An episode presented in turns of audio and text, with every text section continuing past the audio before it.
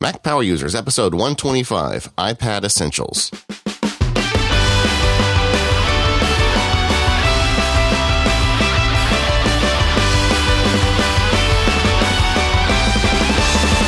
Hey everybody, it's David Sparks. Along with me is Katie Floyd. Hi, Katie. Hey. So it's just the two of us today, and we thought we'd spend some time talking about iPad.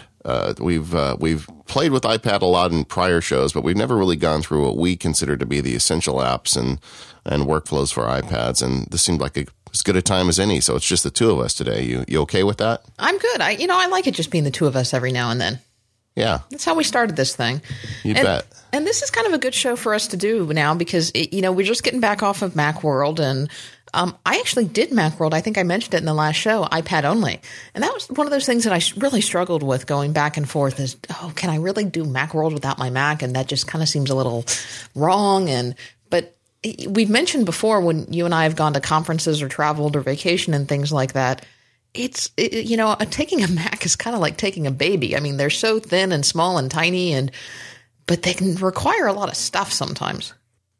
Yeah, at Macworld this year, I did a session on iBooks Author, and I definitely needed a Mac there to do that. But if it wasn't for that session, I would have got by just fine with an iPad too. I mean, the iPad is really great for travel. It's not everything you get from a Mac. I mean, I think like the multitasking suffers. If the idea of having an email and a web browser up on the screen at the same time is something that can be really useful, and it's just not possible. But you can really get by with it. I mean, one of the things I always recommend people do is turn on the multi-gesture switching, and that's in the settings app. So you can take four fingers and just swipe it right or left on the screen, and you can go between two apps. And when you learn that, that's really a game changer. So you can have the web on one screen and your email on the other. You can flip between them. It's not quite as good as having them both on the screen, but in a lot of ways, it's really great. And in a lot of ways, it's also even better than a Mac. Before Macworld, I had a friend who had an 11-inch MacBook Air. It was a couple generations old, and he didn't want it anymore. And he offered to sell it to me really cheap. And I didn't know if I wanted it or not, and I borrowed it from him for a week just to play with. And, it was great because it's a Mac, and like, for instance, having two things on the screen is possible. But I really, really love that Retina screen on my iPad so much that I ultimately gave it back to him and said I wasn't going to take it. Right. Now, you've got a couple of iPads. You've got the third generation, right, with the Retina screen? Yeah. And that ugly old 30-pin dock connector? It's okay. It's okay. And then you've got the iPad mini. So I want to hear a little bit about that because I've just got the third generation Retina Mac. And we'll talk a little bit about, picking an iPad and picking a model. And, most of our listeners know much about that. But I really want to kind of get your opinion on, how some of these apps are different on the mini versus the full-size iPad and whether you have the same experience or whether they work just as well and whether you can do some of this stuff, better or whether it's more difficult on the mini versus the regular iPad. Yeah, so the outline for the show is we're going to spend a little time talking about picking an iPad and kind of fundamentals, but that's a small part of the outline. The big part is we're going to go over some of our favorite apps that we think you want to use on your iPad. So hopefully you'll get something out of that. And at the end, we're going to talk about accessories a bit. But, while we're on the subject of iPad, I'm doing something I wanted to share with the Mac Power Users audience. Every year I give a talk at the ABA Tech Show to a bunch of lawyers about technology, and lawyers are really interested in the iPad and how they're going to use it. I've agreed to do a couple talks with a friend, Ernie the attorney, Ernie Svensson, who's a great guy, about iPad. And the law. So we've got a little website we've started up called nerdyprofessionals.com, and we're going to be doing some continuing legal education on iPad. And if you're into the law or interested in it or know somebody is, check it out. Maybe you may want to sign up for one of the sessions. The first one's going to be very basic because we're just trying to get lawyers to understand how it all works, but it's all going to be video as well as audio, and it's going to be a lot of fun. So everybody who's interested in that, please pass the word along. Yeah, that sounds like a lot of fun. I'm going to put some of my partners onto that. Yeah, that's not a bad idea. Not a bad idea. But anyway, let's get back to the show. So where we start with all of this is picking an iPad. It used to be a lot easier. There was just one. Well, right? It was black or white. Yeah, that's true. That's true. And you had memory configurations and Wi-Fi or LTE. But now there's two. There's the small one and the big one. I'll just say after using them both, I still really love my big one. I think I'm in the minority. I think if you ask around, in fact, at Macworld, I was talking to people, and a lot of people really, really love their iPad mini. And I think if it had a retina screen, I would probably prefer it over the bigger iPad. But I don't know if it's the glaucoma or what, but I really do like the larger screen and the sharper text. Now, you mentioned two things, the larger screen and the sharper text. Is it... sharper is hard because you can't get that on the mini. So you have no basis of comparison of what sharper text would look like on the mini other than you know what it looks like on the bigger one. But are you finding that surface area is a problem on the mini? Well, it depends what you do. Like I do a lot of mind mapping, and I like having the increased real estate on the screen for that. For web browsing or email and stuff, it doesn't bother me at all. That's the smaller one. OmniFocus doesn't bother me at all in the smaller one. In fact, if you saw me at Macworld, I was carrying around the mini a lot more than I was carrying around the big one. So you went to Macworld with a 13-inch Retina – I'm sorry, you went with a 15-inch Retina MacBook Pro, an iPad mini, and an iPad? I was loaded for bear at Macworld this year. And were you carrying that all around with you all the time? No, generally I just had the iPad mini. Okay. Yeah. I mean, the day I spoke about iBooks Author, I, you know, my hotel was right next to the conference center, so I could just run back to the room. So when I gave my session on iBooks Author, I gave the whole thing from my MacBook Pro, which if you're talking about iBooks Author, that's where you need to do it. Every other day, I believe, I walked around with a mini. In fact, when I gave my presentation at the OmniFocus event, I did it from an iPad mini. I didn't even have a Mac with me. I had the Keynote on iPad mini, I plugged it in, and then I used a remote that I'm going to talk about later in the show to advance slides with a remote on the iPad mini. And a bunch of the geeks there were very interested in how I did that. Oh, so then what exactly did you use your full-size iPad for at Macworld? I didn't, really. So you just had it in the back? I mean, I had it in the room. I didn't really take it out. I'll tell you, a couple nights I was wired, because Macworld's so fun. You can't just, go to bed. Right. And I went back to the room, and then I just grabbed my full-size iPad and my Bluetooth keyboard and go down to the bar somewhere, and I'd write a bit on the next field guide. So I did that. But I never really carried it around Moscone. Okay. See, obviously, because the full-size iPad was all that I had, I carried that around with me everywhere I went. I took it to the conference sessions, and that was my primary device that I used. I used it to take notes in the conference sessions. I used it back in the hotel room. I wrote up several blog posts and was able to post them from the hotel room or from the lobby or from even in some cases the airport, depending on where I was. And I had an external keyboard, and we'll talk about that I used for that. But I carried that around with me 24/7. I think I threw it. I went back to the room and threw it back into the room when we would go out for the night, but. And it wasn't bad weight-wise, but I kept thinking, boy, there's really nothing I'm doing here that this wouldn't be nice if it was smaller and lighter. Yeah. I mean, the iPad mini is really nice. I suspect it's probably selling bigger than the large iPad. And if you ask around, even just at Macworld, talking to our friends who are into this stuff enough to get on a plane and go to San Francisco for Macworld, I'd say 80% of them that have both were preferring the mini. And even though I keep saying how much I like the big iPad, when truth be told, at Macworld, I was carrying around the mini every day. When I gave a presentation, I did it on the mini. And if I was in a pinch, I could have written field guide text on the mini just as easily as I did on the bigger one. So who knows? When they come out with a Retina mini, I may just go over to that exclusively. See, that's my plan, is when they come out with a Retina mini, that will be my only iPad. I just don't see any reason I need two iPads. Yeah, I don't really have an excuse for owning two, except I really wanted to see what the mini was like. Yeah, exactly. That's pretty much it, to tell you the truth. So Wi-Fi or LTE? Because I've gone back and forth on this one. I've gone back and forth and back again, I should say. Well, one thing I would say is my larger iPad has LTE on it, and I really, really like it. And once again, this is something that if money is an issue, if I was in school, it would be a Wi-Fi, no question. But, you know, I've got enough money that I can spend an extra $20 a month and it's not going to kill me. And the ability to just be plugged into the internet is really wonderful. It's like, here's an example. When I was on the plane, I wrote a bunch of email. And as soon as the plane landed and I hooked it back in to the system, all that stuff was just gone. I didn't have to like tether it to my phone. I didn't have to find a Wi-Fi hotspot, you know, just sent it off. And it's just nice.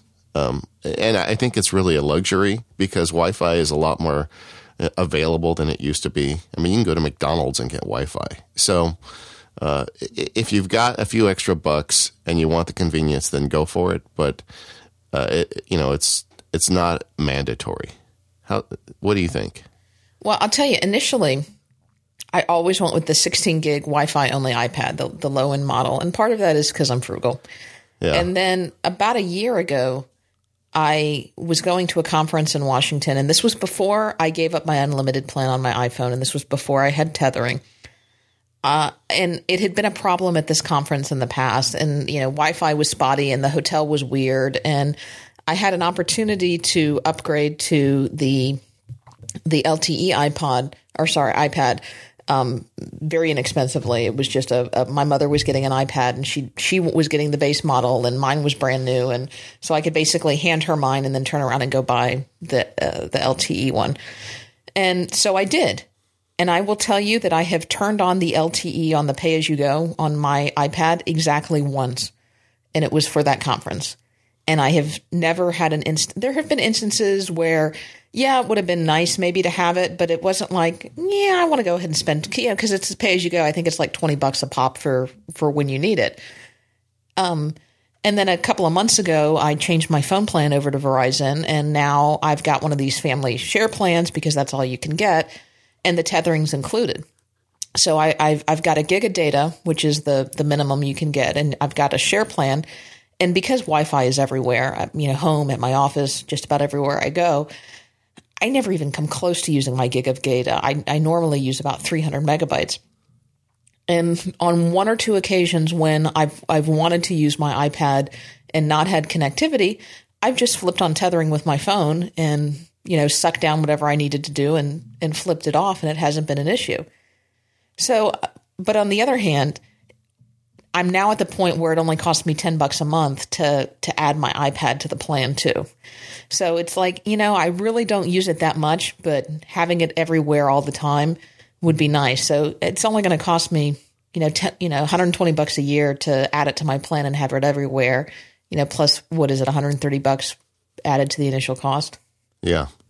Well, you've already spent that in your case. Well, in my case, but I'm thinking more of, you know, for the next iPad. So It's one of those things where, I could go either way. Now that I've got official tethering on my phone, it's really not as important. And, I flip it on when I need it and flip it off. And I probably only flip it on a couple of times a year, but could be nice for those times you need it.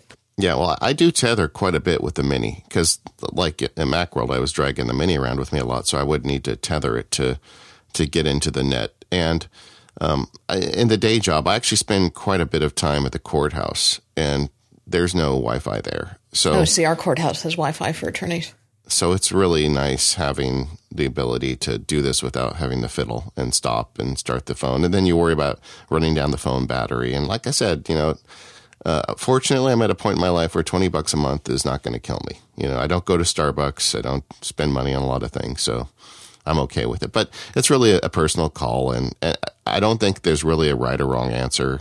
Don't get hung up on it. If you like it and can afford it, then go ahead and get it. And if this isn't the point in your life when you can, then, you know, you're lucky. There's Wi-Fi everywhere. Right. Almost everywhere. Yeah. Size. What about size? So you said 16. I couldn't stomach that. I fill these things up. I usually recommend people get 32 as a minimum, because there's so much great media coming out for this. I mean, like even just these iBooks Author books I write are close to a gigabyte. You know, I don't want to use up a 16th of your iPad storage. Well, what do you keep on your iPad regularly? Because I'm pretty aggressive about putting stuff on when I need it and taking it off when I don't. Yeah, I like to keep stuff on there. I've got some movies on there, some TV shows at any time. I've got several iBooks Author style books, not just my own. I easily fill up 32. And if you travel a lot, if you're going to be someone who just takes your iPad when you travel, I recommend even considering the 64 because, for instance, if you're going to offload all your pictures on your vacation to your iPad and you want to take a movie or two along with you, very quickly you will get over 32 gigabytes. Yeah, I guess I've just been fortunate. 16 has always been plenty for me. I don't regularly keep movies, TV shows, and videos on there. I keep all of my music on my phone and now on iTunes Match, so I'm not storing all that data on my iPad. I do have a couple of iBooks Author-style books, including yours, on my iPad. But I will tell you, it has become tight when I've traveled. And when I've traveled, it maybe been the times that I've wished I've had 32. But those are just such few and far between times. It's kind of, you know, do I want to buy my iPad for the 5% that I use it, or do I want to buy my iPad for the 95% that I use it? Well, that's really the point. You don't travel that much. So if you do, then you're going to need a bigger size. And again, I'm okay with the 32 because I like having extra space on the thing. I don't want to be running it up to 90% all the time. And at 16, I would. So once again, you can make your own call. I know that Apple makes a lot of money when they upgrade the memory. I'm sure it doesn't cost them $100 to double the RAM. So I'm sure it's a profit center for them. And, you know, it's just like the LTE thing. There really is no right answer. If you're used to using a small amount of data, I think video is a really good indicator. If you don't intend to put movies on your iPad, then you can probably get away with a smaller one. But as we get into these cloud services, you are going to want to download stuff onto your iPad. And I would, especially if you're buying one of these things for several years, I would be more inclined to spend an extra $100 and get just a little bit more than you think you need. Yeah. So if someone's on a fixed budget and they have to pick, and I you know, I've got an extra $100 to spend, I can either spend it on upgrading my size or getting LTE. At this point, what do you think is more important? If you travel a lot, I'd get the extra size, and if not, I'd get the LTE. If you're not, you know, if you're not around Wi-Fi a lot, I'd get the LTE. It just depends on what you do. Yeah, it all depends.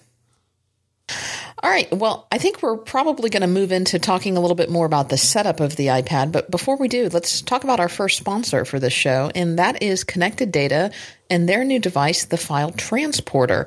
And this is a really cool device. We got to see it at Macworld, and these things are real, folks. They funded on Kickstarter. They had a very successful Kickstarter campaign. David and I have been fortunate enough to be in the beta test. He's got one. I've got one. We talked to the founder over at Macworld, and these things are sitting in China, ready to go. They're tweaking and putting the final updates on the software. In fact, I've just gotten some software updates, and there was a lot of buzz and excitement around this product. I think they've really found a niche and got some excitement going about this. Yeah, it's really a great product. So it plugs into your Ethernet or possibly Wi-Fi if you want, but I'd prefer it with Ethernet with that faster connection. And it's just basically a hard drive storage you can stick anywhere in the world and access from your computer. So the challenge is realizing all the things you could do with that. You could have it plugged in right at your home, and you could use it as basically a file server for sharing files or sending really large attachments to emails with links to people. You could plug it in at a friend's house and use it as an offsite storage solution. There's just a lot you could do with this thing, and it's a really nice little device, and it gets out of the way very quickly. And I think I'm actually going to end up with two of them because I'm going to use one professionally for the day job, and then one personally for my photos as an offsite storage solution. Yeah. And you know what? That's really one of the problems when trying to explain this device is there's no elevator pitch. There's no way you can say in 10 or 15 seconds or less exactly what it does because it does so many things. Talking with some of our friends at Macworld about these devices, I think every single person we talked to had a different idea for how they were going to use it. So, you know, here are just some examples of how you can use the transporter. If you've got a file that's too large to send via email, you can use the transporter to send somebody a link to share that file. If you've got private files, like maybe you're a doctor or an attorney, or just files that you don't want to store on a public cloud system, You can protect your privacy by storing these files on a system that you can control and transferring them peer-to-peer instead of on somebody else's server. As David was talking about, you can use it to back up your projects in real time to both local and offsite copies, depending on how many of these transporter devices you have. They've got an iOS app coming, which means you're going to be able to access files using your iPad, your iPhone, or on your computers from anywhere in the world with an internet connection, which essentially lets you add up to 2 terabytes of storage space to these devices. And of course, you can sync files between multiple computers, between your friends, your family, your work colleagues. Yeah, it's just amazing the different types of uses that people find for this device. And as you start talking more and more about to them, everybody figures out, oh yeah, I could use this for XYZ project or this particular thing I have in my life. So yeah, you know, as a dad, I just cannot get over my manic desire to make multiple copies of the family videos and pictures. I have to have them many places and on many drives, because if I lost that, it would devastate me. So to me, the cost of one of these is totally worth it just to have an offsite backup for my pictures, because it doesn't work for Dropbox. I can't put my pictures, they're huge files, up to Dropbox. But I could put them on one of these, and it gets them offsite, and I can make it automatic. I don't have to think about it, and it just happens. So like I said, that's for me the big thing, but for other people, it's other things. But either way, go check it out. They're at filetransporter.com. We love having them as a sponsor. I think it's a really unique product, and I think you're going to dig it. And thanks to them for considering their support of Mac power users. So let's talk a little bit about some of the first things you should do when you set up an iPad. And to me, I think one of the most important parts about these iPads now, since they are always connected, whether it's via Wi-Fi or LTE or however you want to do it, is a lot of our data now is being stored in these cloud services, mail, contacts, calendars, even backups of these devices. And so I think one of the things people have to give some consideration to is to pick the cloud that they want to use. Whether it's iCloud, which everybody who has an iPad is going to get a free iCloud account, or maybe they want to use the Google Cloud. And we've talked about some of the pros and cons of iCloud versus Google in previous shows. And, you know, pick your cloud and figure out how you're going to go ahead and sync your data to it. Well, I mean, I don't think it's an or. It's an or question. It's not iCloud or Google. No, it certainly can be an and. Yeah, you are going to be using iCloud when you set up your iPad. I mean, Apple pretty much pushes you into it just to get the thing started. The question is, how far are you going to go with it? And it just depends on the apps.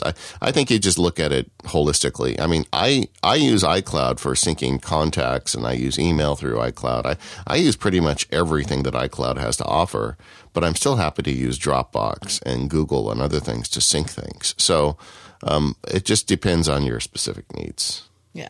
But the point is you don't have to use iCloud for email. So if you've already got your own email that you like, you can turn that off. If you've already got your calendar stored in Google and you want to continue to use that, you can turn your iCloud calendars off and add in a Google Cal.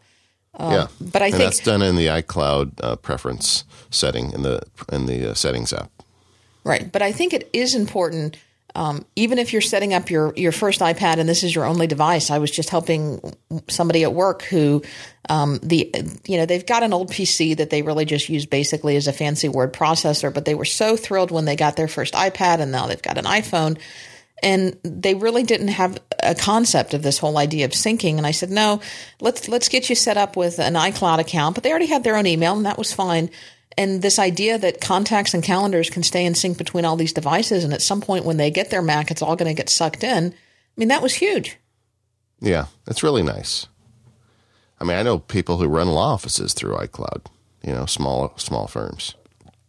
And if you don't already, get yourself an Apple ID. If you set up an iCloud account, and that could be your Apple ID, maybe you've already got one if you've already bought anything from the App Store. And we've already talked about how your App Store ID can be different from your iCloud ID, or it can be the same. It just kind of depends on when you got into the system. Yeah. Well, I mean, to be honest, I use iCloud aggressively. I do the backup. I do photo stream, find my iPhone or find my iPad, and contacts and calendars, all that stuff runs through iCloud. And I've been very happy with it since for the last year or two now. Yeah, I want to stay with that topic for just a minute, because It is so important, and Apple prompts you a little bit, but they really don't force you into this. I think it is so important, especially for new users, to set up those services beyond the initial, signing into your iPad. So important to set up that automatic backup to iCloud and that Find My iPad, because those are things that if something goes wrong, you can't go back and set it up after the fact. So setting those up as soon as you turn on your iPad and getting those backups running whenever you plug it in and it's connected to Wi-Fi, and having Find My iPad running in the background are going to be so important. And if you're setting up an iPad for somebody else, just check it and make sure that these things are turned on. Yeah. One of the things that you do have to turn on separately, and I learned this recently when I did a restore of my iPhone, is Messages and FaceTime actually have to be set up separately from iCloud. And you have to go in and sign in with either your Apple ID or whatever it is you're using to set up with Messages and FaceTime. Those are two separate applications that have to be set up separately. Now, I'm on AT&T, and I get to use FaceTime now over LTE. Do you get to use it on Verizon? Because I'm on a newer plan, yes. Yeah, it's great. I mean, we do that with my family still all the time. When I was up in Macworld, even, I was FaceTiming them from the street. It was a lot of fun. I don't use FaceTime that much. I really use Messages all the time. And my brother is really more of the texting generation than I am. And he's on a family share plan with my parents. And they were just commenting about how much his texting use has dropped. And they were thinking that, perhaps he had grown up and grown out of that phase. And I said, no, guys, it's because he got an iPhone and everybody else that he's messaging is in iMessages. And so his text message usage is just going down. They just don't see it. Exactly. I mean, for the longest time, I didn't have a texting plan because I would maybe send 10 text messages a month. Yeah. Like you, I think I kind of miss that, but my kids have brought me into it because they text all the time. So I text with them, and I definitely text a lot more than I used to now. Yep. But I think the FaceTime thing is definitely a kid thing. If you have kids, it's really fun to see their faces, and especially when you're traveling. So I never do it with business associates, but I often do it with my family. Even with my sisters and stuff, I like to FaceTime. It's fun. One thing that I want to point out with both Messages and FaceTime is that you're not limited to using just your phone number if you're on your phone, or just your iCloud email address if you're on your iPad. Is that you can add additional contact addresses either directly from the phone or through the Apple website. And I've put a link in the show notes to a support article that talks about how you can do that. So that if you want to use, and you can associate these contact addresses, you have to log in and verify them that they're you with your Apple ID. So if you maybe have a work address that you want to get, if work associates may potentially message you, but they don't have your phone or your cell phone number, or they don't have your personal email address that you've associated with iMessage, you can associate a work email address with that, or alternate email addresses. If you're one of these people who collect email addresses, you can associate multiple email addresses with that. And then you can pick which email address you basically want to be your caller ID. So when you send a message to somebody who maybe doesn't have you in their address book, what do they see you from? Do you see it from your phone number? Maybe you do, or maybe you don't want them to have your phone number. Or do they see it from a specific email address? So those are all settings that you can go in and tweak. And the other thing that I put a blog post up on this, and I'm going to ask people to consider it, is consider turning on read receipts for Messages. I know why everybody hates them in email, but I really think they have a place and are useful in Messages. I'm looking at you, David. I'm not that emotional about it, to tell you the truth. It's just... give me the case. Why do I need read receipts? Well, because I have no idea whether or not you've seen or acknowledged my message. I don't necessarily need to know... Because those are two different things, whether I've seen it and whether I've acknowledged it. Well, not necessarily. I use messaging and... let's just call it texting. But I use messaging or texting differently than I use a phone call or email. For me, it's a different mode of transmitting information. So if I'm going to pick up the phone and call you, it's something pretty important. If I'm going to send you an email, it's not real important. It's something that I kind of expect you to get back to me, within a day or a day and a half. It's not uber important, but I still want you to see and reply. I consider a text message to be somewhere in between. I'm sending you quick bits of information. We don't need to have a conversation about it, But yet it'd be nice to know if you received that information. So I don't need you to always reply and say, okay, I'm running 10 minutes late. Well, did you see my message? Did you know that I'm running 10 minutes late? And if you've got your read receipts turned on, then I know you at least saw it. You don't need to necessarily acknowledge it, but I know you saw it. Okay, so I'm pushing the Katie Floyd button and turning on my read receipts. The we're half hour in, and we were going to go through security, privacy, and parental controls, but we still haven't talked about any apps. So let's truncate that a little bit. Security and privacy, turn a password on an iPad. I mean, just don't argue with me about it. Just turn it on. And I will say, be careful, because there's a setting that says if somebody enters the wrong password multiple times that it will lock all your data.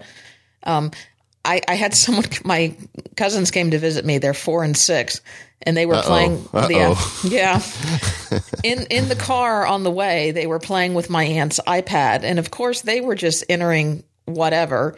Yeah. And in the car on the way to see me, the iPad got wiped because and they came to me and they said, Katie, you're so smart. You do all this Mac stuff. Unwipe it.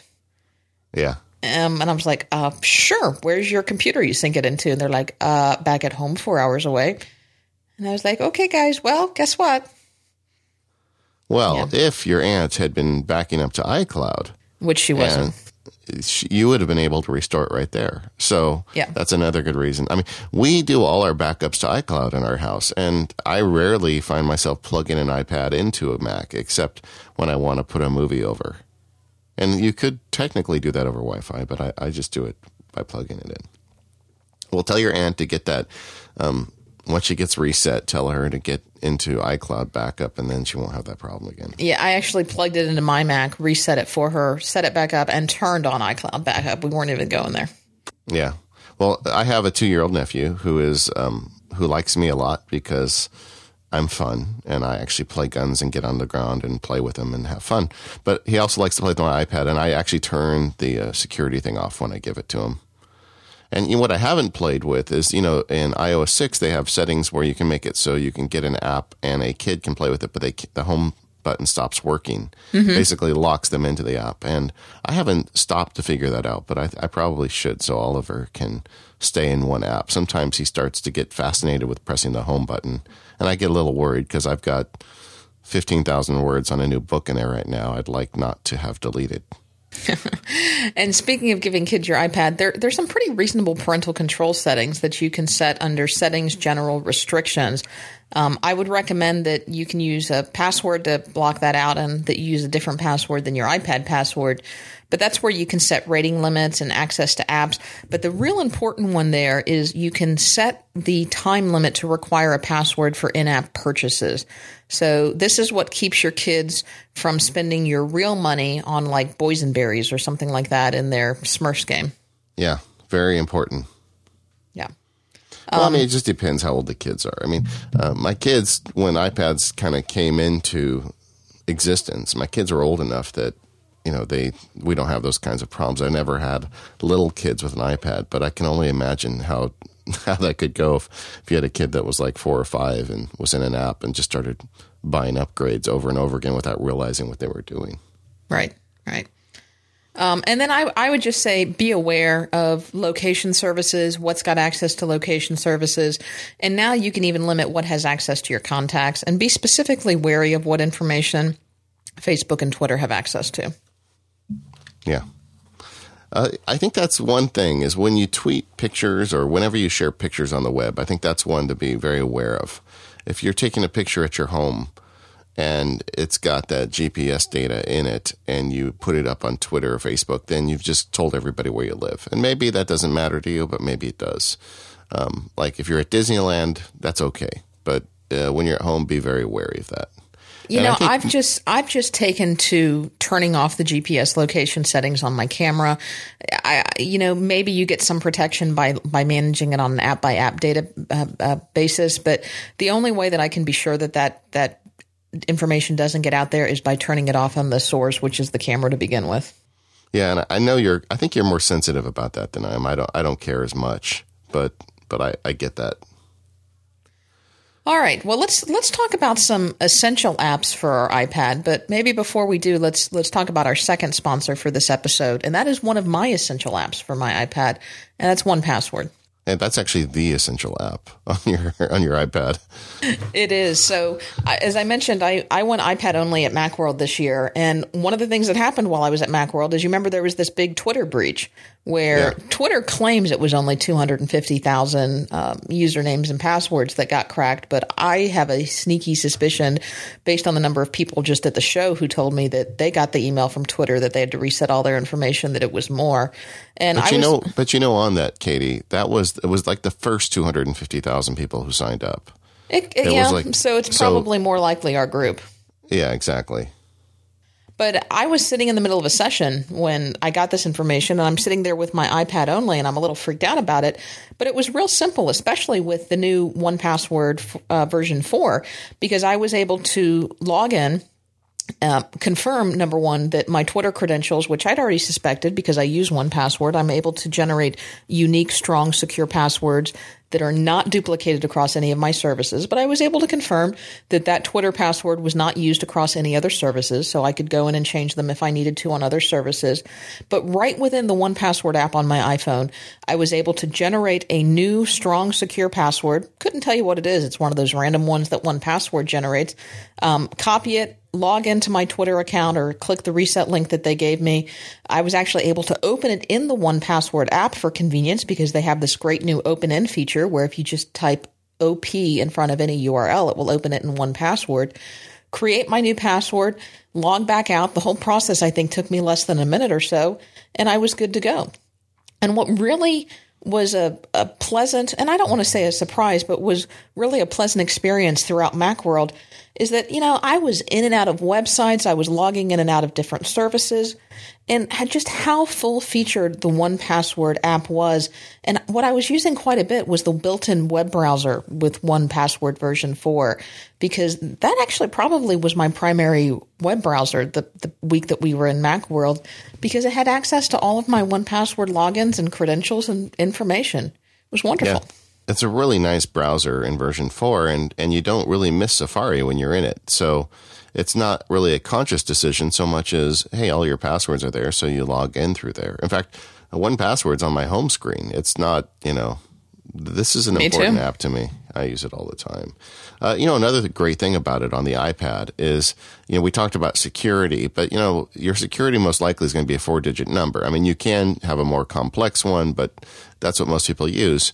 And if you've got other data that's very important to you, like your social security number or, you know, banking information, you can add these notes to 1Password and put it behind the 1Password security wall. And it gives you a second layer of protection on your iPad. And I just love having it. So there's a lot of reasons to like this app on your iPad. Yeah. And you know that if your iPad goes missing or gets picked up in the hotel room or whatever, all that data is secure, locked down in 1Password. Great to know. So thanks to 1Password for their continued support of Mac Power users. And let's talk about some other great iPad apps. Yeah. Well, the first one is, I think, yours, Evernote. Yeah, Evernote. You know, I've talked about how I use Evernote for everything. And I stick all of my statements, all of my information about whether it be bank statements or you know, statements that I get from like my cable company, you know, all of that stuff that you get and save, that goes all into a statements category in 1Password. In Evernote, I keep information and receipts and things that I'm going to use for tax purposes in there. I keep recipes in Evernote because I don't have that many, and it's, you know, I don't need a dedicated program to manage them. So I keep all of that stuff in Evernote. And then Evernote is really great when you travel. I was storing, you know, as I saw cool things at Macworld that I wanted to come back to, how people on the show floor hand you these handouts with information. I don't keep those things well. So I was taking a picture of them. I was using the Scanner Pro app on my iPhone, which could be another pick, but this is the Macworld, the iPad show. But it syncs directly with Evernote. So I was getting all of those scans and saving them to Evernote. I was taking pictures of receipts and saving them to Evernote. I've got all my travel documents and itineraries in Evernote. And so it's just this huge repository of information that's searchable, and, you know, everything I would ever want is just right at my fingertips in the iPad. I absolutely love it. So as a Evernote power user, what do you think of the most recent app versions? They've really changed the interface quite a bit recently. They have, and I will say that it takes some getting used to. I don't mind it. Now that I've gotten used to it, it was a little bit of a learning curve, but it's fine. It's very clean. You just kind of have to figure out, okay, what am I going for? Am I looking for a notebook? Am I looking for a tag? Am I looking for a specific place where I took a note? You know, you just have to figure out what exactly am I looking for, or am I searching directly? And most of the time what I do is I stay in the notebook field because I'm pretty good about organizing things into notebooks, into sub-notebooks, and then I drill down from there. Yeah, I actually like it better than the old version. And I'm finding more uses for Evernote. I haven't, dove fully in as you have, but there are certain parts of my life that I'm definitely tracking with Evernote notebooks. So I'm seeing that. I've got one. It's called Reeder with 2 E's. And we've talked about this a couple times on the show, but and I think we're overdue to go back to kind of a managing the onslaught show. We did one on RSS feeds ages ago, and I know my workflows have changed and things have changed, but Reeder hasn't left my life. I still use it. It's on the Mac, and it's on the iPhone, it's on the iPad. It's a very minimal interface newsreader. And yeah, I will say Reeder is not only on my home screen, Reeder is in my dock on the iPad. Wow, that's serious. But either way, so Reeder's just a great way to read articles on the web. They're nicely formatted. You can subscribe to your RSS feeds, and you can catch up very quickly with them. I know it's in vogue to stop using RSS feeds and just get all your information from Twitter, but that's not really how I use Twitter, and we'll get to that in a minute. But the but I do like RSS feeds, and Reeder does a nice job with it. I've heard a lot of people talking about, I think it's called Mr. Reeder. It's just another app, and I haven't even played with it, but I know that is also of interest, and I think I'm going to have to get a copy and look at it because so many friends that I respect are using it these days. But for now, at least, I still really love Reeder. I, too, am using Reeder, although I will tell you, I have really scaled back on my RSS feeds because what I realized if I get too much stuff in that RSS feed, it just kind of becomes overwhelming, and I end up declaring RSS bankruptcy and marking them all as red and trying to start over. So I've tried to make a conscious effort to go through and clear out and really only pick those RSS feeds that I actually interested in actually read. And what I'll do is I'll go through, and if they're a quick story, I'll read them, and then what I'll do is I'll send them to Instapaper, which is my next pick. The only thing I wish is and you can do this on the desktop version of Reeder, but not on the iPad version of Reeder. I wish there was an easy way to add a feed, because every now and then, like when I was at Macworld, people were talking to me about websites, and Macworld's a great place for exploration and discovery, and I found a couple of new sites and a couple of new people that I was interested in.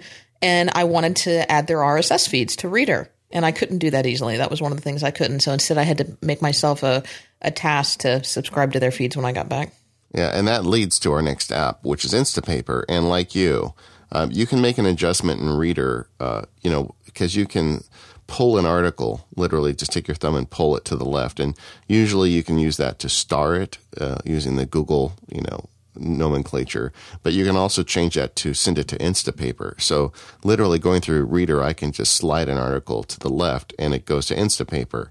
And that's what I do. Like you, if it's a short article, I'll just read it in Reeder, but really it's almost like a triage for me. I go through it and find the things that I'm interested in, and then I slide it over to Instapaper. And then at some point in the week, I'll just go through the Instapaper and see what I've got. And the Instapaper app is just gorgeous on the iPad. And it's really, I remember when the iPad first came out, I think it was the first app I bought, because it seems to me that's exactly what the iPad was made for. It was, reading your own curated magazine, which is what Instapaper does. I'm a big fan of the app. I actually contribute, I think it's $1 a month to Marco. He's got a kind of like for power features, and I use all those. And Instapaper, if you haven't figured it out yet, you should. I mean, there's a bunch of read it later services out there. I like Instapaper because I just really respect the way Marco really sweats the little details in Instapaper, and it's just perfect for what I need. But, I guess use whatever one works for you. But Instapaper is a great addition, and that one is in my dock. Yeah, it's in my dock actually right next to Reeder. Yeah. So. Well, one of my other essential apps, and you've got some others in here too, but is my Twitter client. And for me, that's TweetBot. And I really like TweetBot, and they've got the NetBot version, which is also for the app.net. But I've tried a bunch of different Twitter clients over the years. TweetBot is the one that works for me. I just like a lot of the extra features that TweetBot has. I like the fact that I can have a couple of different accounts in it. I like the fact that, you know what I really like about it? I like the mute feature. So I like, you know, somebody's going off and tweeting all the time about a sports event that I have no interest in. I use this a little bit during the Super Bowl, that you can mute them for a day or for a couple of days or depending on what's going on. And you don't have to worry about it during the election. That. Yeah, there you go. Or you can tweet, you can mute certain keywords, or if someone's kind of a chronic retweeter and you're really interested in what they have to say, but not necessarily all this stuff that they're retweeting, you can mute their retweets. This is bad because I know it sounds like I use TweetBot to censor people, doesn't it? Well, you mute Max Sparky, right? I mean, I never mute Max Sparky. No, yeah, I'm sure you do. Come on. Just admit it. But I love the interface of TweetBot, and I like the fact that it also integrates in with the services that I use, like Read It Later. So like Instapaper. See what you made me do? Yeah. I like that it integrates with Instapaper so that I can just send the links that I find, because I do find a ton of links that I'm interested in TweetBot. So I can click on something and send it over. Yeah, like you, all these pipes in my life point at Instapaper, and whenever something interesting comes across me, I send it to Instapaper. I don't have time to stop and read it right there always, but I usually have time on the weekend to go through Instapaper. And you know, it's kind of funny on that point. I really like reading articles on Instapaper on the iPad, but processing Instapaper, I find the best way to do that on my Mac using the web browser. That's interesting. Yeah, so I mean, because like some of them, I will, you know, it just depends, because I do a lot of things with these Instapaper articles. Maybe I'll send it to Evernote because it's something I want to look at later in reference to something I'm writing, or maybe I will send it to OmniFocus, and all that stuff can be done on the iPad. But I'm really fast at it on the Mac. I can like fly through the Instapaper backlog on the Mac, and then there'll be a bunch of stuff left in there for me to just read, and then I'll actually read it on the iPad. Okay, that makes sense. Yeah.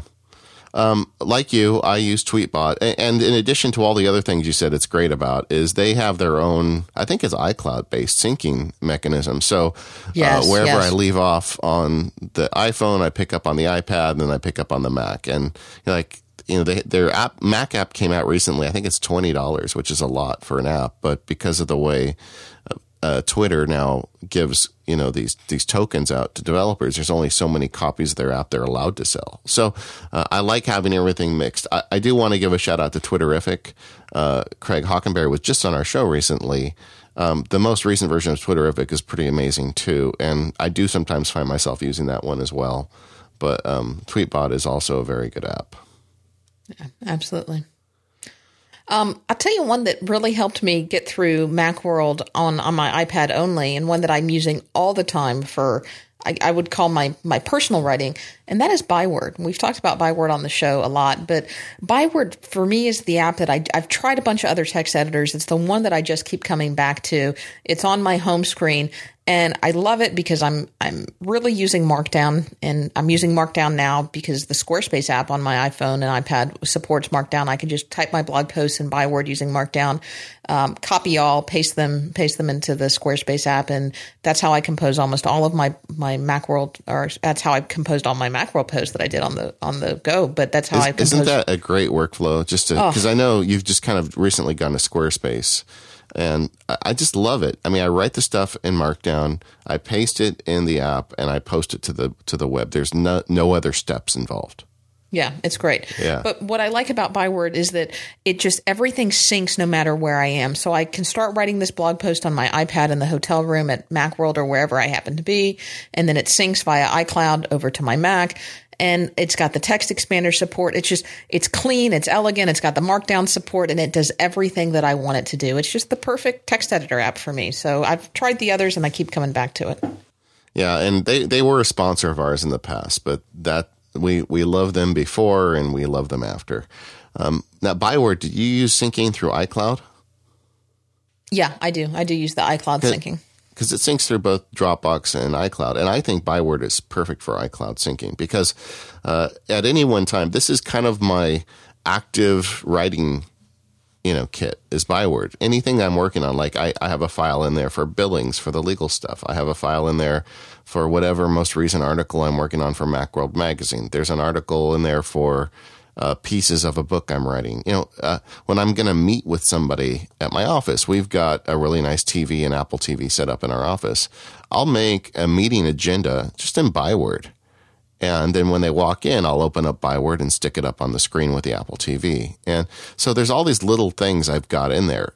They don't stay there too long. Once I get done with them, I save them somewhere else. And I don't keep the iCloud sync with, 300 documents. It's probably right. 20. But it's really super. And I just love the writing environment. Like, I was talking about at Macworld where I'd go down at night and work on the book. That was all done in Byword. And, you have a Bluetooth keyboard. The screen looks great.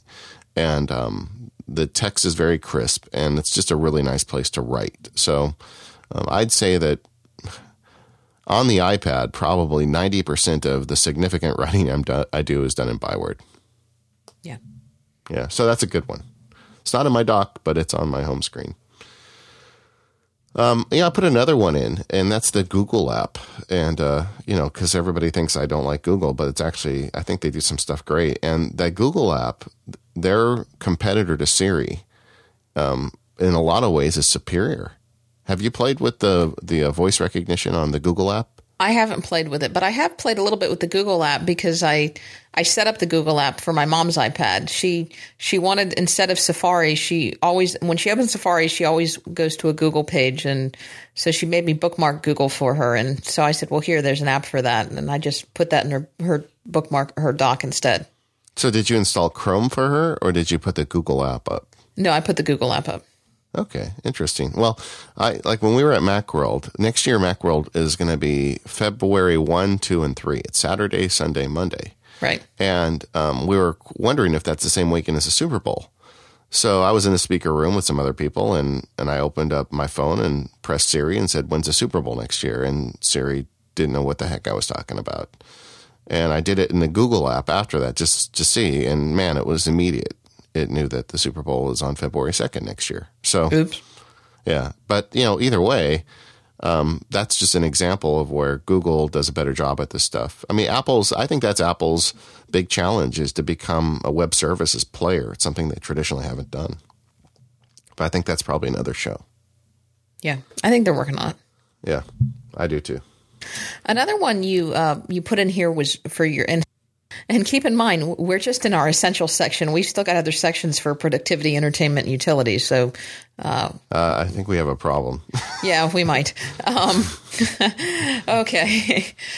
You stuck in drafts. And I'm curious to hear about how you use drafts because I've got drafts for both the iPhone and the iPad. But I use drafts a lot more on my iPhone than I do on the iPad. So I'm curious about how you use it on your iPad. I use it all the time, no matter where I'm at. Drafts is an amazing app. It just, you open it up and it's a blank cursor. And if I use 90% of my time writing in Byword, the other 10% is in drafts. So you just open it up and you start talking using Siri or start typing using your keyboard. And it gives you a great way to collect text for sending somewhere else. You can send it to OmniFocus tasks. And I know OmniFocus has a quick entry, but this is even quicker. You can send it off to an email message. The app is amazing. And the developer keeps coming out with these great updates. 2.5 recently came up, and they've got all this automation stuff where it can go out to a different app and start doing things for you. And I did a post on that at MacSparky. I just think it's a great little app. Like, I like to make entries to day one, and it's the same thing. I can just open drafts and start dictating. So it's in my dock, and I don't have to go hunting for apps, and I can very quickly get text into my system. Now, I use it on both the phone and the iPad. I probably add text more often using my phone, but I do also do it on the iPad. And a lot of times, once again, because maybe I like the bigger screen, I will, because they sync, I will do a bunch of work on it, like in the morning on my phone, and then when I sit down, I'll open my iPad and just open up all the notes I created on my phone to do the editing and processing of them. Okay. That makes sense. It's a great app. It's an app that I didn't know I needed. you know, it's interesting because you figured after the iPad had been out a year or so that every category of app you could think existed. And then this draft showed up. And what it is just a really, really fast way to capture text and then do stuff with it. And it really is nice. Yeah. I think that the new features that they've added with version 2.5, people are going to find some really interesting ways to plug into those. Yeah. I need to find some time to really dig in on it, but I've just been too busy lately. Yeah.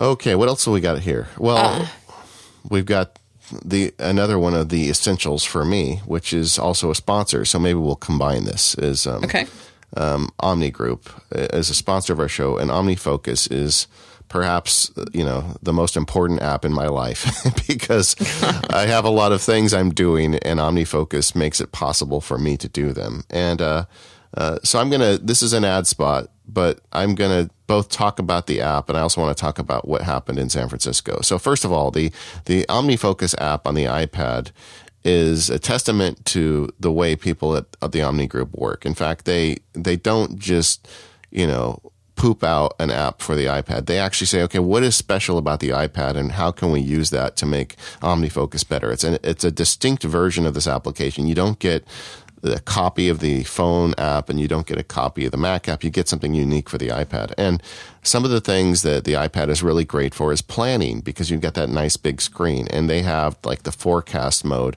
and the review mode and some things in OmniFocus on the iPad that's the preferred device for me. When I do my reviews, I sit there with the iPad. I usually do it at the Pete's Coffee across the street from my work. It seems like it's a nice environment to get away and do it. And I sit down with my iPad and I feel like I've really accomplished something at the end. So I know we occasionally hear from listeners who say, I really love OmniFocus. I don't know if I want to spend the money to buy the iPad version to go with my Mac version. I'm saying you should buy it. It's really worth it. The Omni Group has a 30-day money-back guarantee. So if you get it and you don't like it, even though you bought it in the App Store, they will honor it. They're a very, they're a company with a lot of integrity. I suspect you will be very happy with the expense, though, because it's a fantastic experience for OmniFocus. Now, yeah, do you want to talk a little bit about what happened? I guess a couple of weeks ago now at Macworld, iWorld. Yeah, I thought it was really fun. So they had this cartoon art museum event, which was there was two of them. The first one was called The Setup, and the second was called The Debut. And during the afternoon, they had a bunch of, geeks come in and talk about how they use OmniFocus. I got to do a session too, and they're going to be putting that up. It'll probably be up by the time the show goes live, but it's not as we record. Yeah, they've actually, as of the time we've recorded, they put up the introduction to OmniFocus 2 videos. Yeah, so I know they're working on them. That's the second event. I just actually sent them my slides from the afternoon, so I think they're going to try and incorporate that into the video.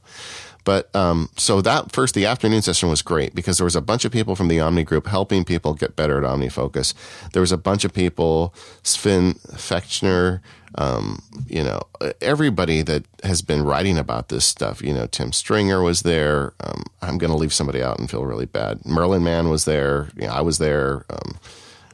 Kurosh Dini was there, everybody. So anyway, Mike Vardy, whoever I forgot, I'm really sorry. But everybody got up and spoke for a while. It was really a lot of fun, and it was a very community event. There's a bunch of Mac Power Users listeners, by the way, and I got to meet a bunch of them there, which was a lot of fun. In fact, after they finished the setup, they had to get us out of there so they could get ready for the debut of OmniFocus 2. So I ended up going to dinner with a bunch of Mac Power Users listeners. It was a blast. But anyway, so we come back and then they had the debut of OmniFocus 2, and I've been on the inside list, So Liz, the product manager for OmniFocus, got up on stage and showed off the new application. I've been using it for a while. It's it's a very alpha product now. It's definitely not ready for an open beta test, but Merlin and I got to sit up there and really interrupt Liz and be kind of annoying. I felt so bad for Liz because Liz was up there. She was just on it and she did a great job. And you and Merlin are just like throwing bomb. Yeah, but it was a lot of fun. And, there was so much love in that room. Everybody was so excited. Like, there's features in the new app that that make it easier to use. I mean, what they really did with OmniFocus 2, you're going to see, is they made it a lot easier to get in the front door. I think a common complaint was that the application had too high of a bar of entry. Well, they've lowered that quite a bit, but they've also kept all the power features. So there's some really great stuff coming. And if you buy OmniFocus 1 now from the website, don't buy it from the Mac App Store. Buy it from the website. They will automatically give you OmniFocus 2 when it comes out. So there's really no reason to wait. And it's super. There's pictures of it. I'm going to link to the OmniFocus 2 event in the show notes so you can go get some screenshots of how the new version looks. But it's much easier to manage, and I think it's going to make people even better at using OmniFocus to manage their lives. So we're big fans. And just spending time with the OmniFocus people again. We're so lucky that the people who sponsor our show are such just great people and so conscientious, and they work so hard to bring great products to our listeners. That's not a mistake. We definitely are selective about who we accept as sponsors, and spending that time with the OmniFocus people just reminded me again of how amazing they are. So thanks, OmniFocus, for sponsoring the show, and I'm sorry this ad ran a little long, but I hope you got some good information out of it, and you'll go check out OmniFocus. Yeah. Okay, so we've kind of finished our best of the best category of essential iPads apps. You want to move along to productivity apps? Absolutely. I feel bad now because now these people in the productivity section and the rest won't think they're the best of the best, but that's okay. Well, there can only be a few of the best, right? But that doesn't mean that these others aren't great, too. But these got added to our show. I mean, out of the tens of thousands of millions of gazillions of iPad apps out there, so, you know. Okay. Well, I've been talking a long time. Why don't you pick one? I'll pick one. So I am actually using Pages quite a bit. And what really turned the corner for Pages for me is I'm using it quite a bit for work because they've added a lot of extra features now to really add compatibility with Microsoft Office. And I don't know whether Microsoft Office is ever going to release an iPad version. I keep thinking that they have to. They have to see that there's a market there and that they can make a lot of money. And I have to believe that at their heart and soul, Microsoft is a software company and realizes that they'll make so much more money selling Office for iPad than they will by keeping it exclusive to the Microsoft Surface tablet thingamajig, whatever. But, well, I think there's even more to that. They're foolish not to, because there's 100 million iPads out there. So that means there's 100 million people who are figuring out how to do Microsoft Office-y type things without Office. Yeah. And the more they realize they don't need it, the less likely they are to start using it everywhere. So I think it's a big mistake, but maybe it'll come out tomorrow. Who knows? Maybe. I doubt it. But Pages has really added some additional features to make interacting with Office documents a lot better. You know, the big one being the track changes feature. And I can now import Office documents, export Office documents, track changes, send them back and forth, save them back to my Dropbox, share them with people back at the office. It's really become an Office replacement for me on my iPad. I still use Office on my Mac quite a bit because it's just easier to use the native Office client on my Mac. But I can now get by with using Pages only on my iPad when I'm out and about and getting work done on my iPad. If somebody in my office needs to send me something while I'm gone, I feel like I don't absolutely positively have to take my Mac anymore because I can do all that stuff in Pages. And just for my own personal stuff, using Pages is my default word processor when I need something more than just a text editor because it all syncs back and forth by iCloud and I've got it everywhere. Yeah, my writing workflow when I do anything for like Macworld or for a book is, you know, I write in Scrivener or Byword. At some point, I've got something done and I want my editor to read it. I move it into Pages and email it to her, and she's got Pages as well. And the track changes on Pages on the iPad is really a pleasure to use. Yeah. You know, the next field guide, I did all the track changes on that on a plane ride from Ohio to California. I did everything on the iPad, and it was no problem. So they have come a long way. Apple puts a lot of focus on it. I think it is Pages is the best word processor on the iPad. I guess my other pick is in the productivity category is going to be PDF Pen. And full disclosure, PDF Pen is a sponsor of Mac Power Users, not for this particular episode. But this is my go-to app for any and all things PDF related, not just because I can read and browse through PDFs, but I can really make edits and annotations to my PDFs. And I use this all the time for when somebody sends me something and I need to drop a signature in and send it back. Or we've been working with this guy who's designing our website for the office, and he's been sending us mock-ups. And it's just I've been taking my iPad to, we have these Wednesday morning meetings with my partners at work, and you don't want to take a full computer and pass it around the breakfast table at the office. So I've been taking my iPad and showing them these PDF markups of our new website.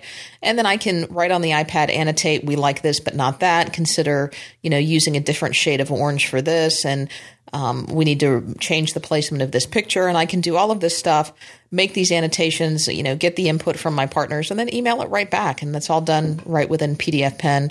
And I love that it's got the iCloud and the Dropbox syncing. And so it's just one of my must-have apps.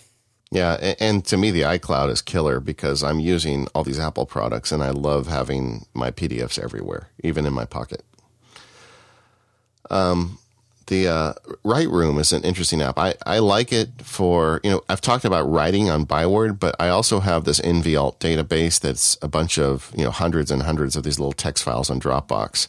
And I use Write Room to sync to that. So Write Room's kind of my iOS portal to NVALT data. And it's really fast at syncing. And I just like the experience. So I use Write Room.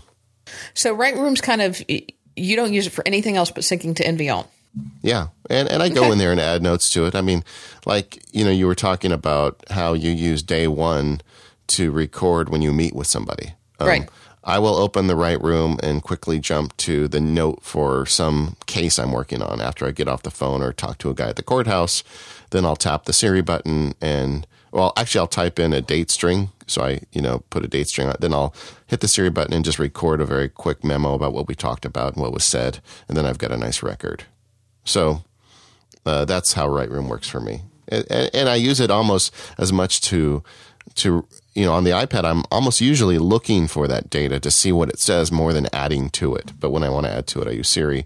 I've got tons of forms in there. Like I was somewhere with my iPad and a client called and needed kind of a standard transactional document that I happen to have the text for in a Write Room note. And so I block and copied it out of there, pasted it into Pages, and sent it to him as a Word doc. And he was very happy.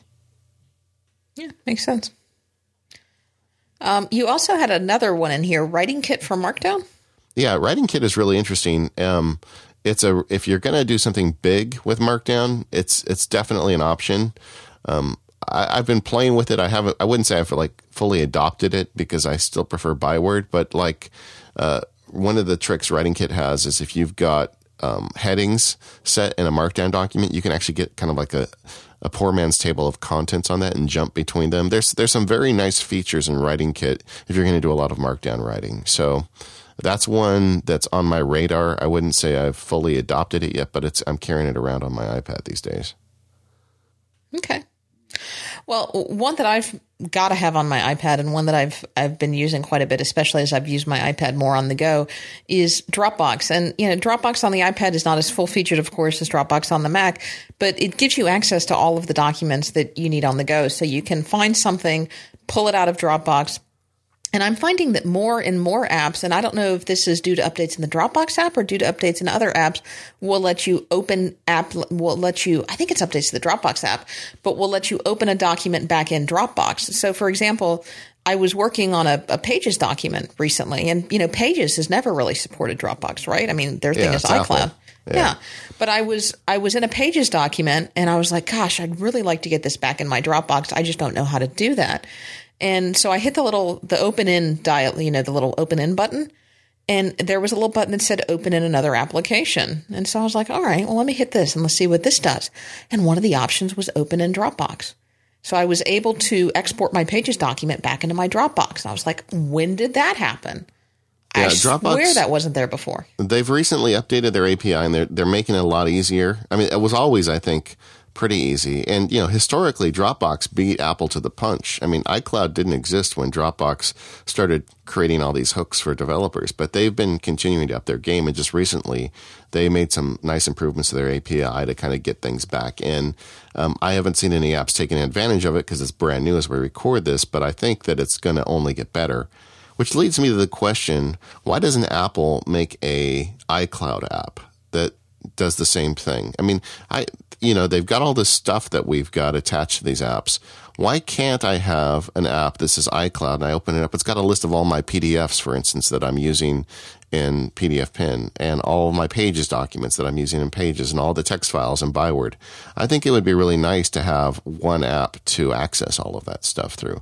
I don't know if maybe it's against their vision for this stuff, but it sure would be nice.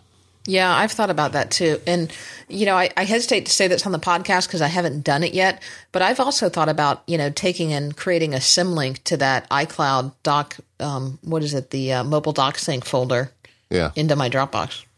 Yeah, I'm really nervous about getting too clever with the iCloud database because it works so good for me. You know, like I really like opening Byword on my Mac, my phone, or my iPad and getting into all these things I'm working on.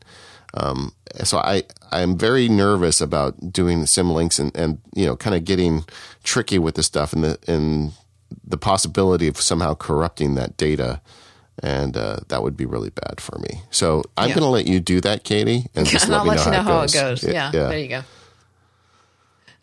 Notability is another one that I've been using as I've been using my iPad more and more in meetings. And I've been using my iPad a little more lately, actually, with a stylus. And Notability, especially because it has that ability to blow up a section of the screen so that you can take your handwriting and write on it at more comfortable size for the iPad, but yet it scales it down to a reasonably readable size. So it doesn't look like you're writing in crown on a whiteboard. Because it will save your stuff back into Evernote or save it into Dropbox or save your stuff wherever you want to. But Notability has been a great note-taking app for the iPad, especially because it also has the ability, I think, to record audio too. Yeah, see, I use it completely different than you. I never handwrite in it. I only type on it, and I always record. I use it for meetings with people where we're going to talk about a lot of things. I want to go back and be able to listen to the indexed recording. A listener came up to me at Macworld and said, "Hey, Dave, did you know that it doesn't sync to handwriting? Have you tested that, Katie?"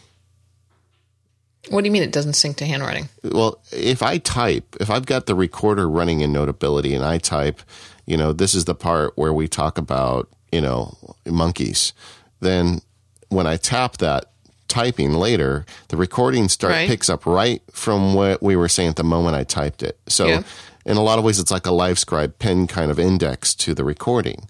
A listener told me that if you do handwriting, it does not index that recording. If you tap that handwriting later, it doesn't pick up the recording where you're making that handwriting.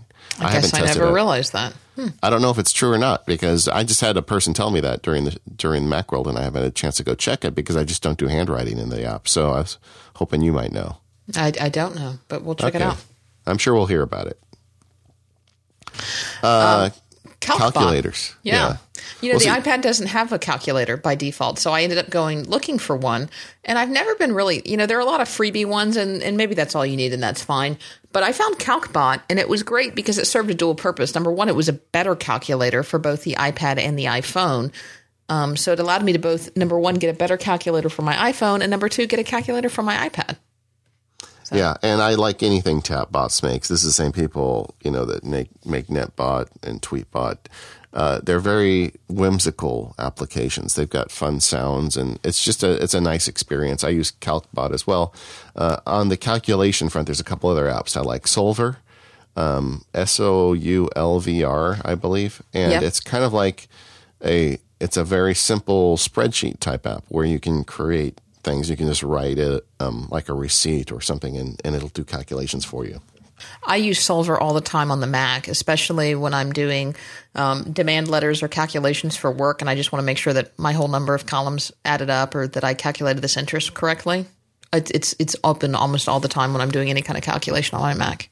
Yeah, and another app that's really fantastic on the iPad is Numbers. And like Pages, it's another Apple iWork app. But Numbers, to me, has a very special place on my iPad because I almost use it as an app development platform. You know, like you're talking about interest calculations, I have a sheet that I've built over time where I just type a few things in and it creates a really nice-looking solution, and I can print it out. I did a post at Mac Sparky, and I try not to do too much of the law stuff because, I mean, who the heck wants to listen to that? But I did do a really nice sheet I've made in Numbers on the iPad for settling cases when I'm in a mediation. And it's something that allows the client to really feel like they have a little more control over the process. And I'll link that in the show notes. I even gave the sheet so you can just download it and use it. And that's something I created in Numbers, and it's not what you would think of as a traditional spreadsheet, but at the same time, it's really nice. So the iPad Numbers application can have a lot of uses that you wouldn't think. All right. Well, we've got a couple of more categories to cover. I think we've got entertainment, which I think may go a little bit faster because, well, you've got more than I do, and utilities. But before we do, you want to do one more sponsor? Yeah, why not? Let's talk about Squarespace. We've actually already talked about them a little bit in the show since we both run our blogs on it. But Squarespace is everything you need to make an amazing website. It's fully hosted, completely managed environment for creating and maintaining a beautiful website, blog, or portfolio. This means that no matter how experienced you are with building websites, you can build something amazing in minutes without having to worry about hosting, scaling, or integration. They've got beautiful, clean templates. Everything in this platform is drag and drop. I just love it. I run maxsparky.com on it, and I have done it for years, and everything's integrated. So the layout engine is Squarespace's page builder, which allows you to create custom layouts for each of your pages in seconds. You add blocks of content and photos. My wife is now blogging. She's all of a sudden really into it, and we've got her hooked up on Squarespace, and she's got the blocks she puts in because she likes to write a lot about Disneyland, and she goes and takes pictures, and it comes out really great. So you can put photos and videos, text, social media, and tons more. You don't have to worry what your site looks like on a mobile device. Your entire site will restructure automatically to fit on every device and maintain the beauty of the site's design. If you like stats, you'll love the real-time analytics that are built into Squarespace. There are even iOS and Android apps that let you manage and post on the go. And that's what you did, Katie, at Macworld. You were posting what I did. Yep. Straight from your iPad. You can even import your content from your current blog and easily set up sharing and syncing with your social media accounts. When you sign up for a year of Squarespace, you get a free custom domain name. So that's what Daisy did. It's MrsMaxSparky.com. She got the domain for free because we bought a year. Squarespace is $10 a month for the standard plan and $20 a month for the unlimited plan. If you sign up for a year, you automatically get 20% off. And if you sign up for 2 years, you get 25%. And if you want to pay month to month, you can link to your custom domain with just a few clicks. There's no credit card required to try it. Simply go to squarespace.com/MacPowerUsers to start your trial. Now, if you decide to purchase, click enter an offer code below the pricing at checkout and enter the code MPU2. So that's MPU and then the number 2 for February for an additional 10% off. So go check out Squarespace, everything you need to make an amazing website. And thanks, Squarespace, for sponsoring the Mac Power Users. So let's move on to the category of entertainment, which is one that I admit I don't have a ton on my iPad entertainment-wise. But what I do like to do is I like to read on my iPad. And this is one of the areas where I think I may really want an iPad mini because although I love reading on my iPad, the iPad is so heavy.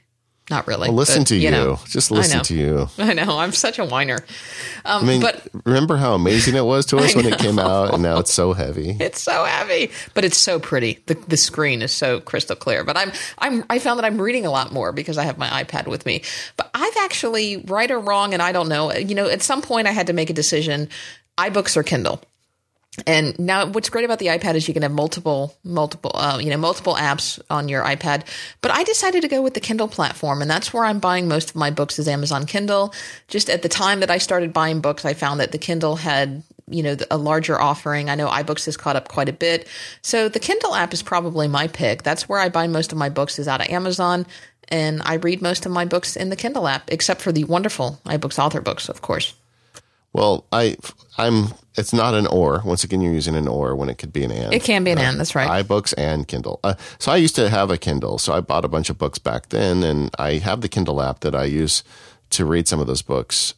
But I buy most of my books in iBooks. And in addition to the fact that iBooks has treated me so well and given me a platform to publish my own books, so obviously I'm a fan. I also think that books look better in iBooks. The typography is better. The fonts are better. I just think it's a better experience. I mean, an Apple designed reader works, in my opinion, better than the Amazon one. Like you, when I first started using it, I found that sometimes the books in iBooks were more expensive, but it seems like that's really gone away. In my experience, usually they're about the same price, but I do look if it's something that's going to be too expensive. And Amazon definitely still has more books available than iBooks does, but if it is an iBooks, that's where I will buy it. And that's just my thing, I guess. Now, you're reading some comics on your iPad, I see. Yeah, you know, anybody who spends any time around Merlin Mann, I think he's the world's greatest marketer. Because I never had any interest in comics. When I was a little kid, you know, we didn't have any money. And I told my mom I wanted to read comics. And she did the smartest thing in the world. She went and bought me an Archie comic. And it was so stupid that I said, oh, you know what? I don't think I want comics. She didn't get me like Superman or, you know, Batman or something, because that probably would have hooked me. But so I had an Archie comic, and that was the end of my comics experience. And then Merlin starts talking about it, and he's just so good. Once he gets excited about something, I always find that it's infectious. And so he got me onto this comic called Saga, because I didn't want to read a comic that required me to know all the history, because all these comic books, I mean, there's like, you know, Batman, there's like 40 years of Batman comics, and there's all these things that have happened to him. So if you read it, you're completely lost. But he got me into one called Saga that's like a self-contained story. And I'm actually really enjoying it. So I'm 45 years old now, and I'm reading comics. I don't know. Am I digressing? I don't know. But I'm enjoying it. So everybody needs an outlet.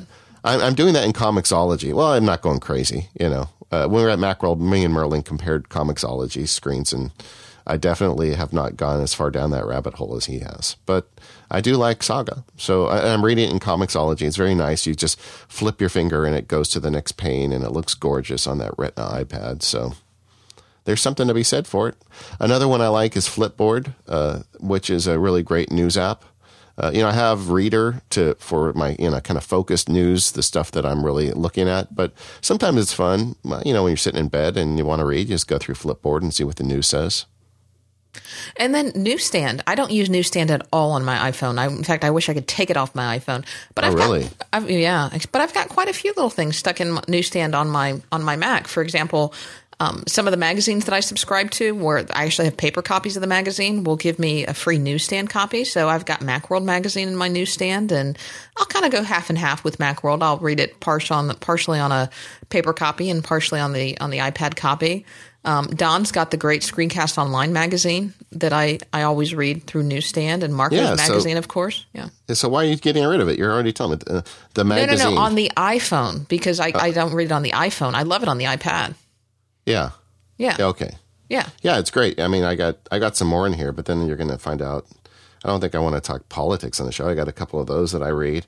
I do Macworld. I got the New Yorker on there, which is great because I don't time in here, and I don't get stacks of them. The New Yorker is, I believe, I pay $5 a month, and I get all of them, and I don't have stacks of them around the house anymore. Yeah. So I like it. Engadget has a magazine through Newsstand, and I like Engadget's stuff, but it's just kind of one of those fire hoses. I had to take it out of my RSS feed because it was too much. But Engadget has this Newsstand app called Distro, or this magazine called Distro, which is kind of like curated the best of Engadget for the week. And then they did it daily during CES, so you could keep up to date with what's going on with CES. And I like that. So instead of reading the Engadget site, I'll go through the Distro magazine. Yeah, and see, that's for me, like Flipboard is the same way. You find some of these tech news sites like The Verge or some of these. I couldn't follow their RSS feed because it's just too much. But, you know, you find where they have alternative content. And if you're in the mood, you can go, you know, surf it for a while. And if not, then you never see it. Yeah. Another app I would recommend is for YouTube, viewing YouTube. It's called Jasmine, and it's just a really nice YouTube viewing client. I prefer that. GarageBand is the ultimate entertainment app. When I was a kid, I loved to make music. I think I said this on the show we did with Johnny when we were talking about music, but I used to have two Sears cassette recorders. I'd put on the piano and I'd record myself playing, and then I'd play back the recording and then record on the other one while I played along with it. Or I'd get my sax out or something. And it was so goofy, and the technology was so bad that the recordings were horrible. But GarageBand as an adult is exactly what I wanted as a kid. So I find myself making little songs in there all the time. I really, and on the iPad, it's like a really great experience. And I can plug it right into my MIDI keyboard and record MIDI into it. GarageBand is, if you haven't played with it and you've got any interest in music, I really recommend it. We talked about this on the Resolution Show, didn't we? Mm-hmm. Okay, I'm not going to say any more, but GarageBand, go check it out. A couple other apps that I use Air Video. I've talked about this before on the show. I've got a component running on my Mac Mini server, and then it keeps in sync with my iTunes library, and then I can get access to all of the videos in my iTunes library and all the content in my iTunes library on my iPad. So whether I'm at home on my local network, which I don't really use it for that much there because I can just use the remote app, but more so when I'm away, it gives me access to everything in my iTunes library with Air Video. So you're streaming, I guess, over Wi-Fi to your hotel, your video from home? Yep. Anything that's on my iTunes library on my Mac Mini, as long as you've got the client running on the Mac Mini.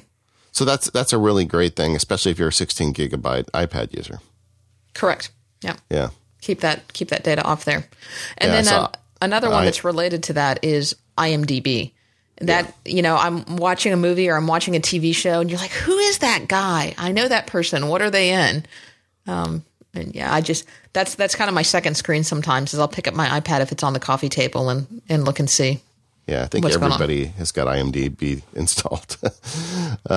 So we got some utilities as well. I think maybe one of my favorite utilities is Find Friends because my whole family is in it, and often we'll be meeting for dinner or Disneyland or somewhere, and Find Friends is so useful to us. You know, I can't really get my family to get into this, and I don't know how to really approach that topic with them. Say, hey, can I track your whereabouts on my phone?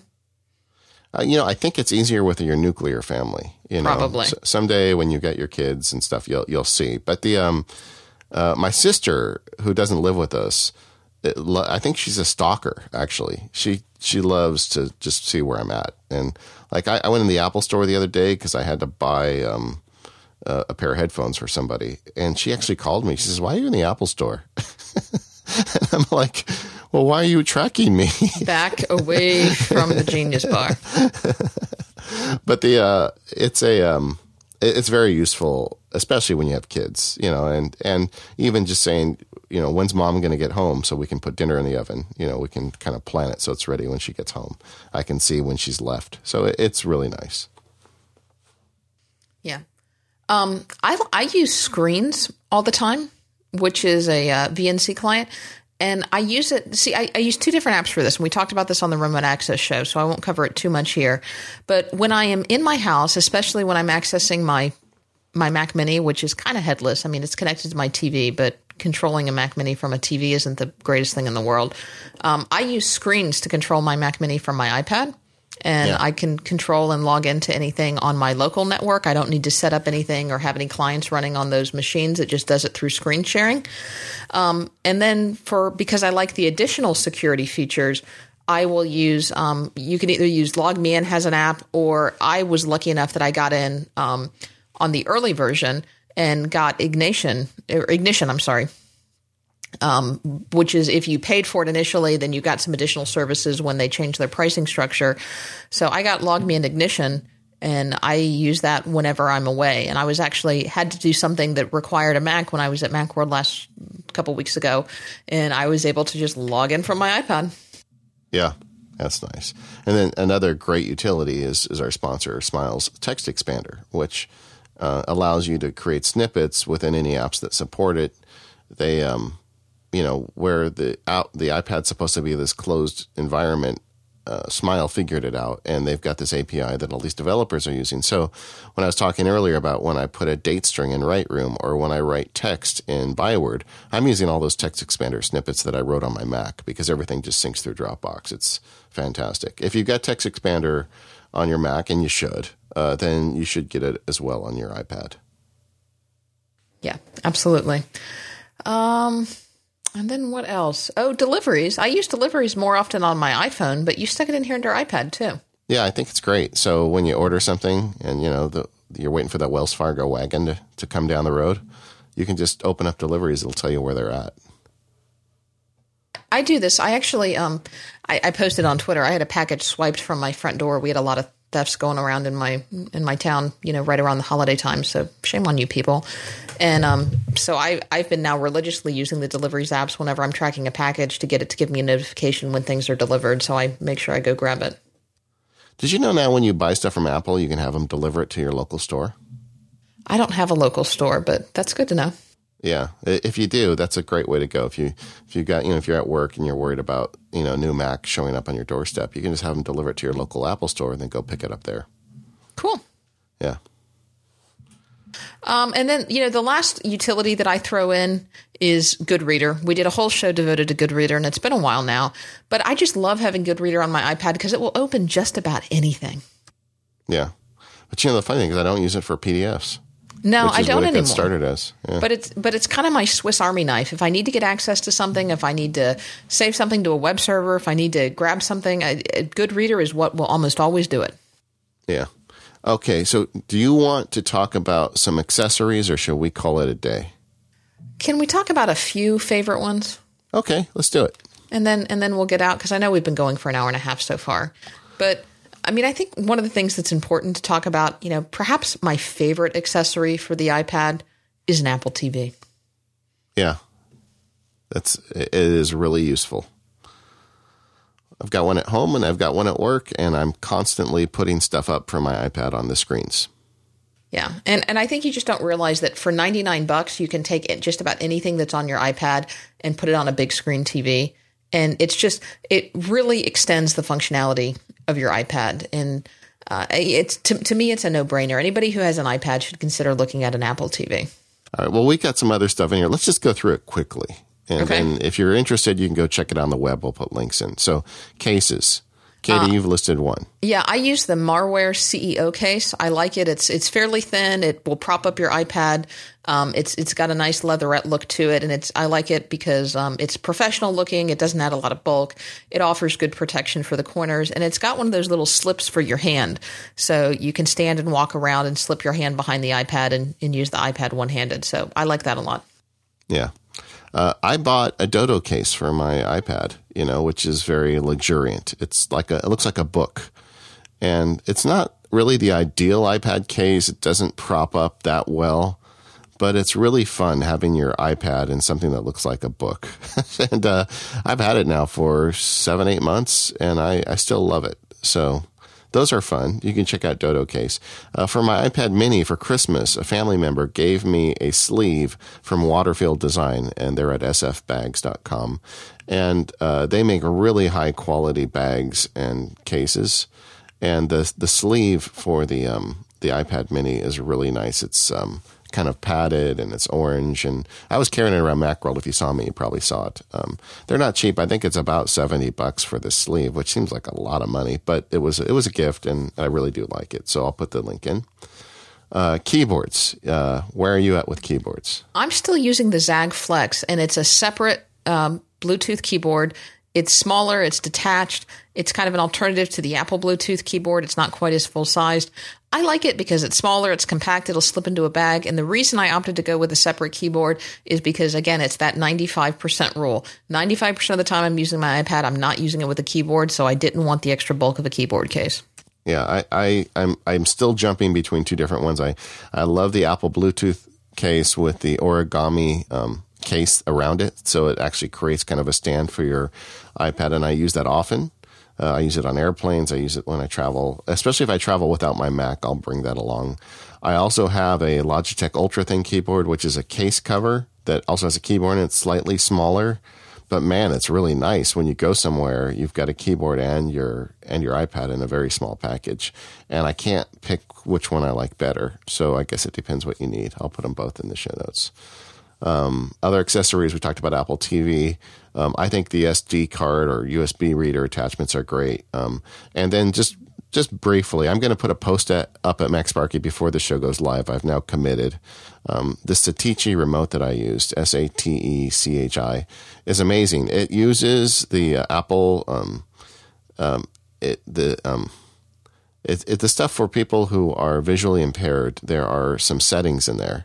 And I don't even know how it works, but because you've never been able to use a remote to advance slides in Keynote on your iPad, Okay, right. You can't. Well, you can use the Apple remote on the iPhone, but that's clunky for a whole lot of reasons. I don't like that. So And you can't plug like a dongle in the bottom because you're going to be presumably plugging your iPad into the dongle to get to the projector unless you're doing it over Apple TV. But either way, I don't even know how these guys did it, but they came up with this remote.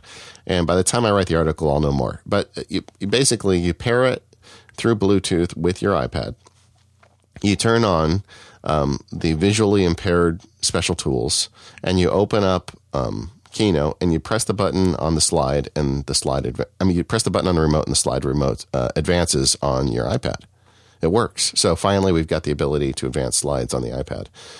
It's a little, sketchy getting it set up, but once it works, it really works. I did that whole presentation for the Omni group using it, and I was really happy with that. So I'll write that up and put some links into the show notes so you can see. I think I paid about $40 for it. So it's possible now. That for a lot of people was a big deal. Yeah. In fact, when we talked to Les Posen, that was one of the big hangups we all had about the iPad. Okay, let's skip feedback. We're already in an hour and a half. We did blow through a lot of it in our last show. Yeah. Yeah, exactly. So how do you get a hold of us? Well, you can find links to everything we talked about, and there was a lot of them in this episode, on our website. That's at macpowerusers.com or at 5x5.tv/MPU.